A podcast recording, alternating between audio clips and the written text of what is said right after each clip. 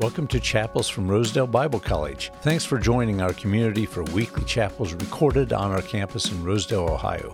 We hope you are challenged and inspired by what you hear. Enjoy. I am very pleased to introduce Conrad to you. He was born and raised in South Alabama on a family farm where we grew mostly soybeans, corn, and some wheat occasionally.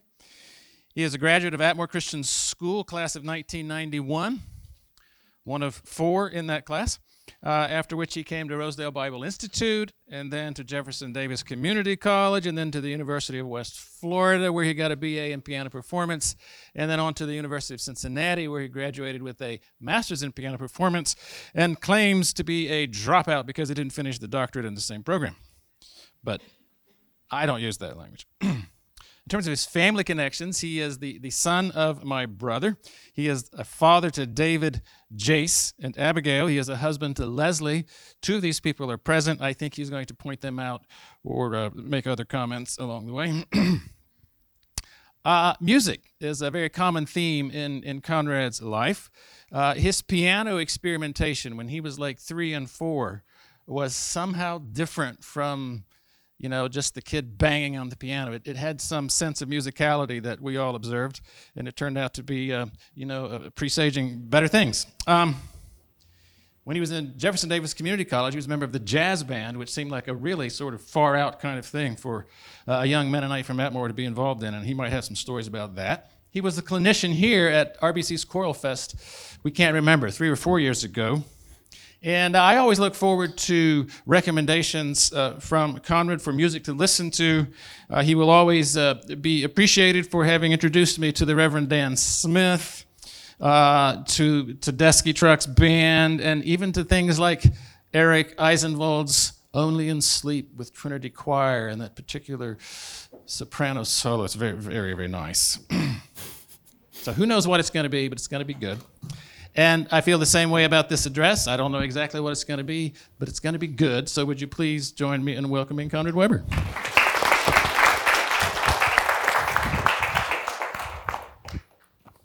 morning, everybody.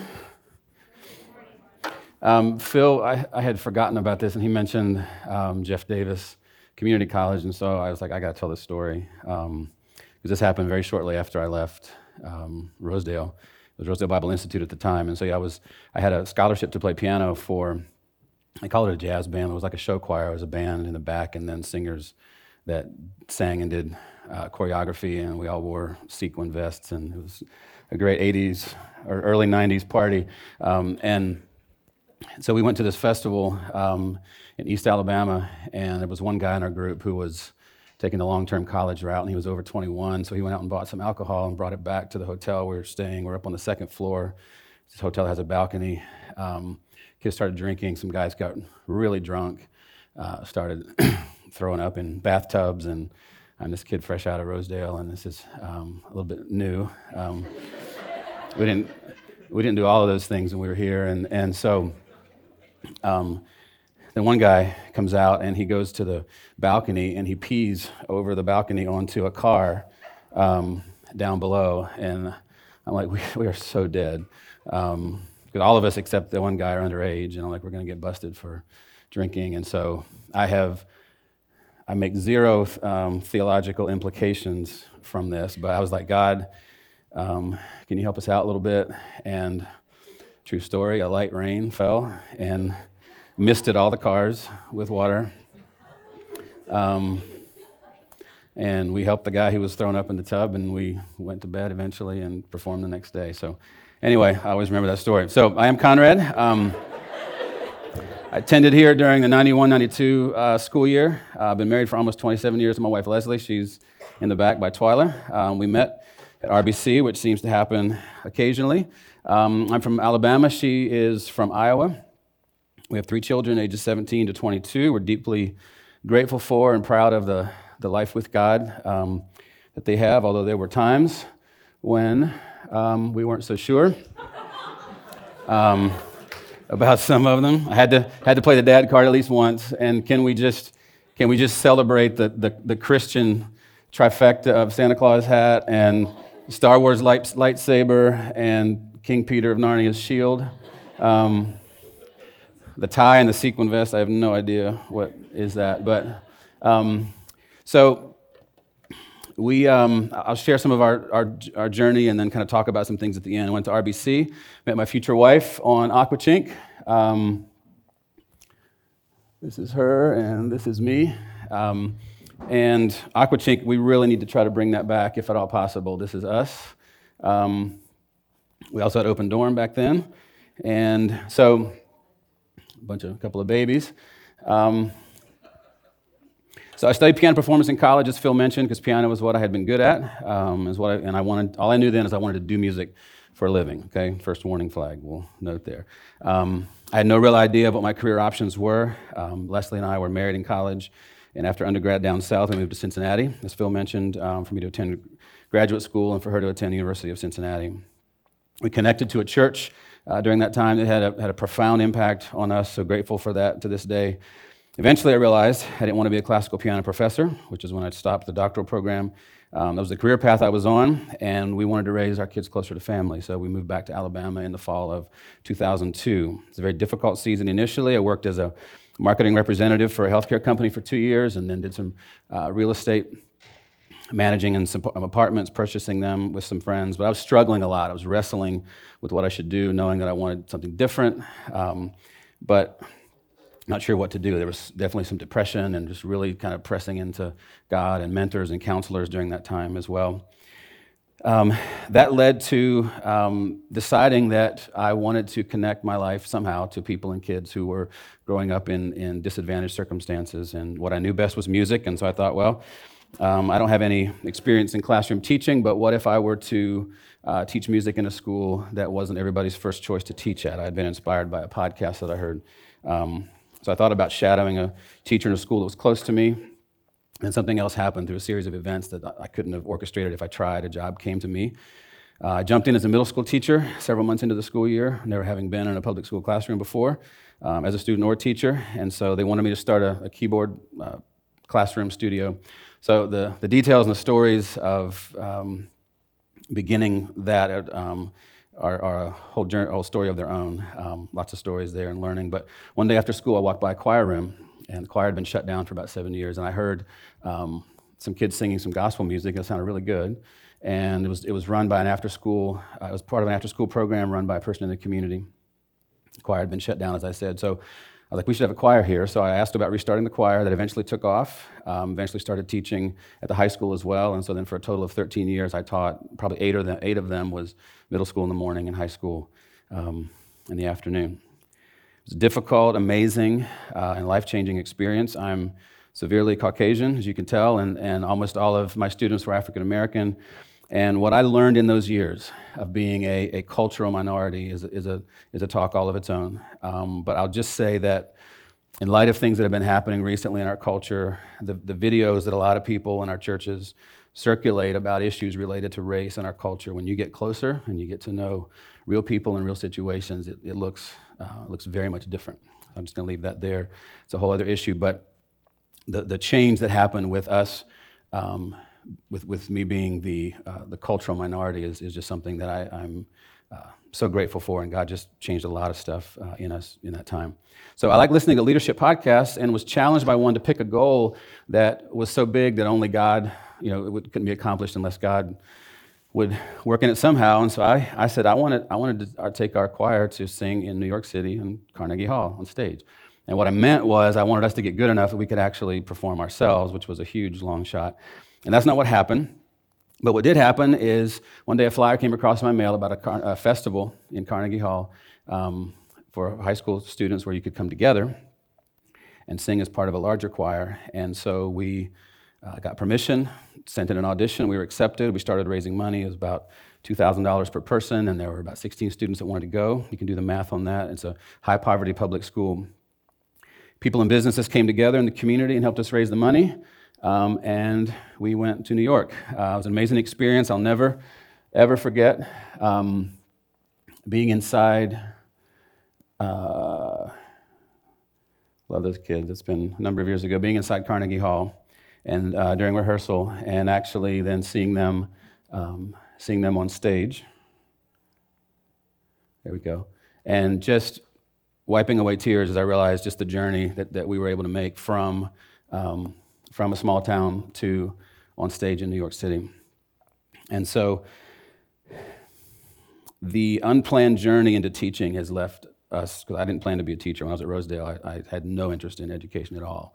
Has left us changed in many ways and left us with some deep connections with students that continue. This trip was definitely the high point for us. And then the choir program started to go downhill. I tried everything I knew to keep it from happening. I reached out to mentors and college professors to help, and due to a number of factors beyond my control, it just continued to decline. I kept thinking maybe I'm the problem. My colleague said, no, it's not you. There were other issues going on too. And then COVID hit a couple years ago, and it got really bad. And I came to realize that I'd been burning out for a number of years, and I needed to make a change, so I resigned. The new director is having even more difficulty than I had. And if I'm honest, it would have made me pretty frustrated if it would have been easy for him. It's the human part of me. I did a Pathways talk a number of years ago when things were more at their high point shortly before the New York trip. And this is not the way I saw it going at all when I spoke here before. For a number of reasons, we felt led to move to this community, so I resigned my position. We moved up here for a few months ago. I had done some training in 2019 to do tub, tile, and countertop resurfacing, and so as a side hustle, and so I was planning to start that business here. Based on some things that we learned in the process of being here, we have very unexpectedly decided that the best thing is actually to move back to Alabama for this season of our life. And coming to that decision was both embarrassing in one sense because of how it can look from the outside, but it's also strengthened our reliance on God as we've had to really press into what we feel is best, even if it looks reckless or impulsive if you don't know the story. So I started with Rosedale, went to school for piano, worked in churches, healthcare marketing, low-income real estate property, choral music education, and now tub and tile resurfacing. I have no idea why they asked me to talk to you about Pathways, because I'm still trying to figure mine out. But I want to have us read this. Whatever you do, work at it with all your heart as working for the Lord, not for men, since you know that you will receive an inheritance from the Lord as a reward. It is the Lord Christ that you are serving. We're going to come back to this. Even during the years that we were singing all over the community with the choir, lots of road trips to college honor choirs and all-state festivals and great times with the students, people coming to our concerts from the community who didn't have kids there just because they liked what was happening, liked to hear them sing. I was never at peace because I could not get us to the next level. Here we go. I couldn't do with kids from a high poverty school what my colleagues would do with their middle and upper class schools, and it drove me crazy. I was constantly comparing myself to directors who were accomplishing more with their choirs than I was with mine. Honestly, I was comparing myself to anyone who was doing more in any area of my life than I was. I wanted my life to be this Oprah show moment, have all this tremendous impact, and I was measuring that impact by numbers and by getting noticed by other people. When school shut down for COVID the first time, I had more time to think about things. I became painfully aware that I was not at peace. My version of this verse would have been, whatever you do, do it with all your heart as unto the Lord, and it will grow, be successful, and impact lots of people, and you'll be noticed and admired by those around you. I would not have wanted to admit that, but that's what my heart kept reaching for. I was constantly measuring what I was doing based on our culture's metrics of success, which are numbers and fame. In the social media world, it's likes and shares and follows and all that kind of stuff, but it's the same thing. We have this thing in our culture that if it's successful, that everything has to just be up and to the right all the time, and I was way more attached to that than I had wanted to admit. My head knew that if I got to where I thought I should be, I would just see somebody else that was further along, and I knew in my head that I'd never be satisfied, but I couldn't get my heart to let go of that. So I began to dive into this with God, and was really honest with my friends and mentors and my wife and children. And God started using various people and circumstances since then to help slowly kind of dismantle and rebuild my heart and my definitions of what success is. We're going to talk about that at the end. So I'm in a place where I really have no idea where this is leading. But I'm also, most days, more settled in my heart than I've been in a long time. And we're going to talk about why here at the end. One of the things that we're seeing is that Leslie and I have always been very interested and concerned in how the church moves into culture for the sake of the gospel and how it connects with people who don't know Christ. That's always been very important to us, and so I have often struggled with the trajectory of my music career from what I wanted it to be when I was in your shoes here years ago and to what it actually turned out to be. If you look at it through the lens of a music career, it's just a hot mess of just chunks of things that really don't build momentum to anywhere, and that's not an exaggeration in terms of just a music career. However, if you look through the lens of God, all the things that God has led us to, of Him equipping us for ministry, for helping other people, then we can see a pattern with that. And so I'm not always happy every day with how things have turned out, but there's a growing sense of peace that this is kind of where God's leading, and we're going to just see how it all continues to unfold. So I want to, there's three things that I want to kind of leave with you, that this is very much kind of where I'm at right now, what I'm wrestling with. And the first one is embracing the mystery of free will and sovereignty. And what I mean by that is there's some verses that have come to mean a lot to us in Proverbs. We can make our plans, but the Lord determines our steps. Many are the plans in a person's heart, but it's the Lord's purpose that prevails. And so we're learning that it's not one or the other. Tim Keller has helped me a lot with this over the years. We make plans and we struggle to figure things out, and we look back and we see, not always, but often we see that God was in fact directing things. At the time, it just felt like making a decision. Sometimes it's really hard. But both are at work. Can't explain it. I just know that it's real as we have lived this far.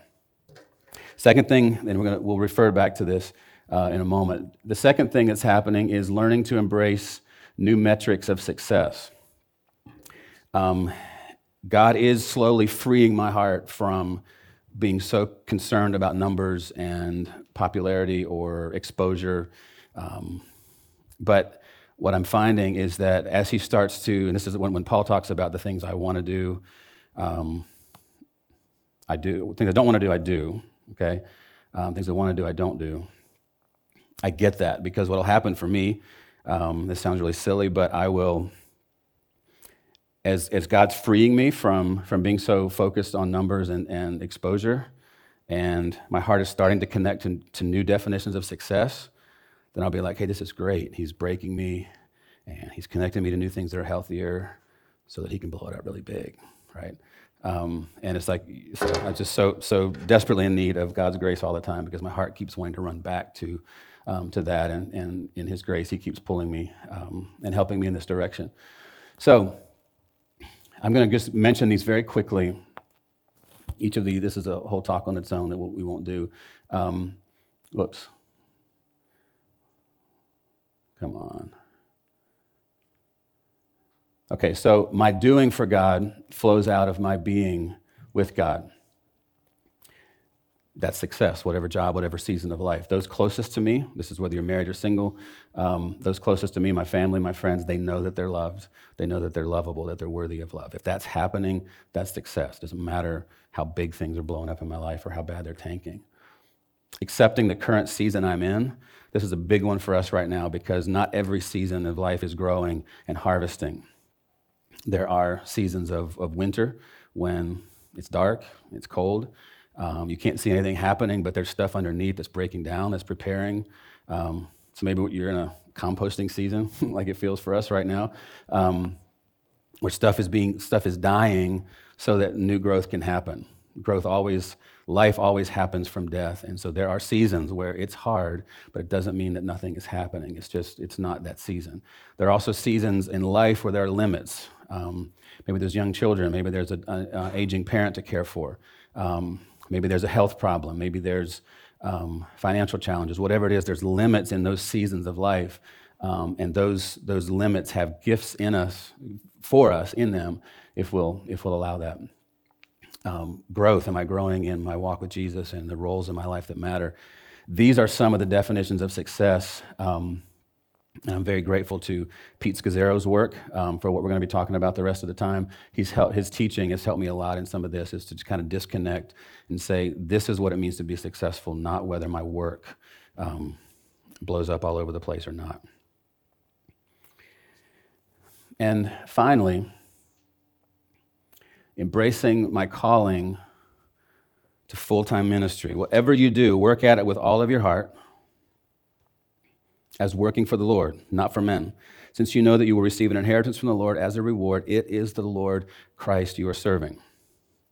So I believe that all of us are called to full-time ministry when we are reborn into the new life of Jesus. Being in ministry is not something we decide whether or not God is calling us to do. If you're a follower of Jesus, you're called. Called to make disciples for Jesus, and you're called to full-time ministry in whatever you do.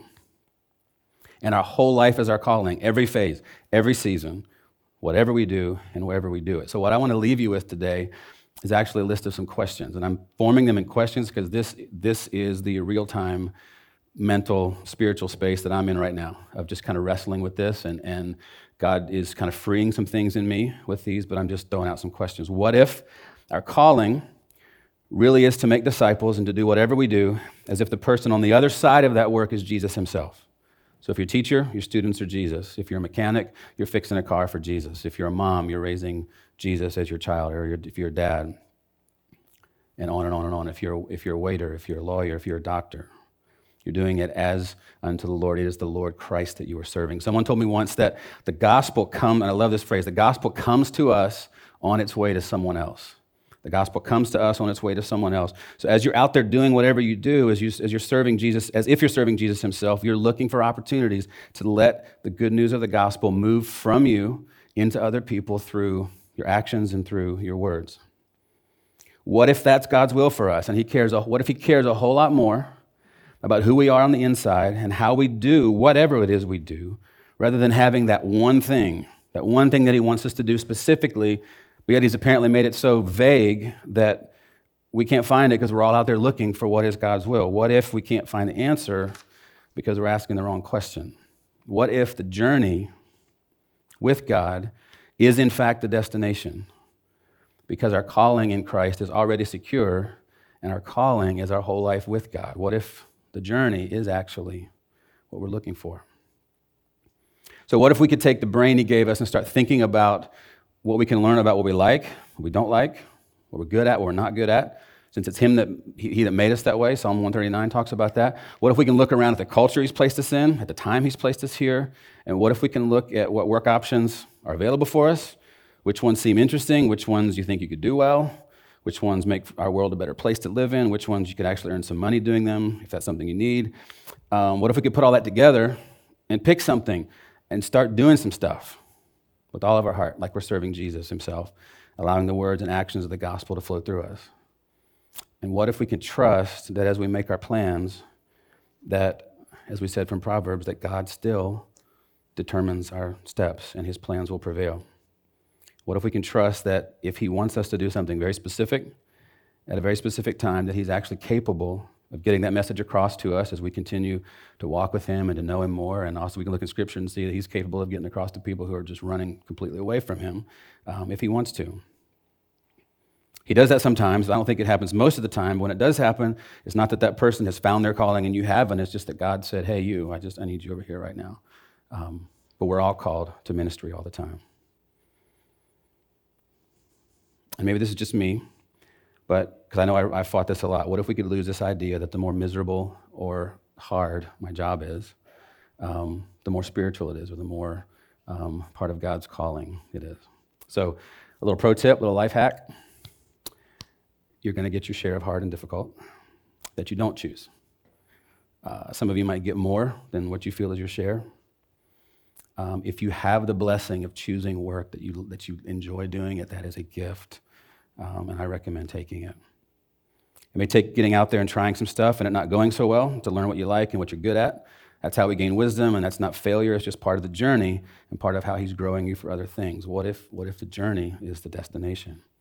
What if you could say you're in full-time ministry right now as a student at RBC, and next you'll be in full-time ministry at whatever you do next? And eventually you're in full-time ministry as a farmer, a lawyer, a mom, a dad, a teacher, an electrician, whatever it is. And as you wrestle with decisions and make the best choice you can with what you know now, as best you can do it, you can rest in the fact that God is sovereign. And he's guiding you, and he'll never leave you or forsake you. And through every season, he's with you and he's good. He's really good. One of the things that really frustrates me is that so often we bring up people. It's not that we do this, it's what else we don't do. We bring up people in front of our churches and we commission them if they're going on a youth group or going on a missions trip or they're going overseas and to work full-time as a missionary. And that's awesome. We should commission them. But what about all the other people who are leaving there and going out into the world, all over that community?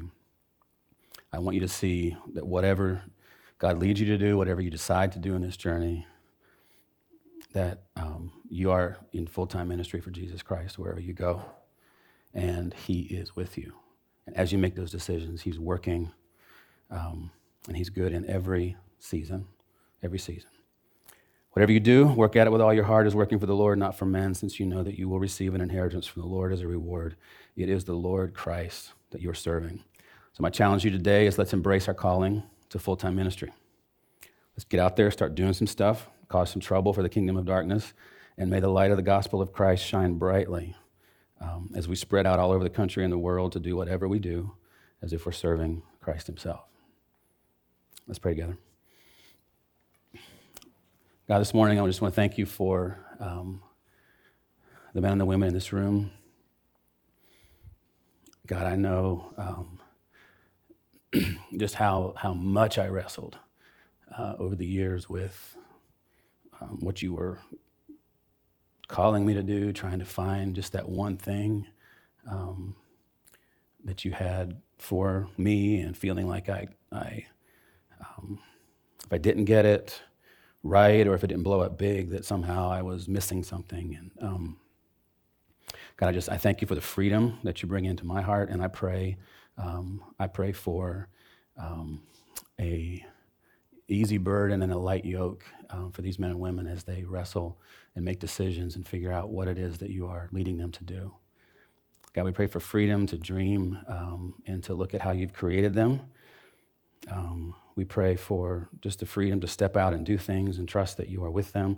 And also, God, the sensitivity to walking with you, learning to pay attention to your voice in silence and stillness, and so that as you may call us very specifically to something, that we're open and we're willing to step out. So God, I just thank you that you are with us in every season. I thank you that you're good. I thank you that as we figure things out in our life, as we wrestle with the pathway ahead of us, that you are with us and you are at work. And God, we just pray that our lives would reflect the glory of you, reflect the good news of the gospel of Jesus Christ. God, we love you today. We pray this in your name. Amen. Thank you, everybody.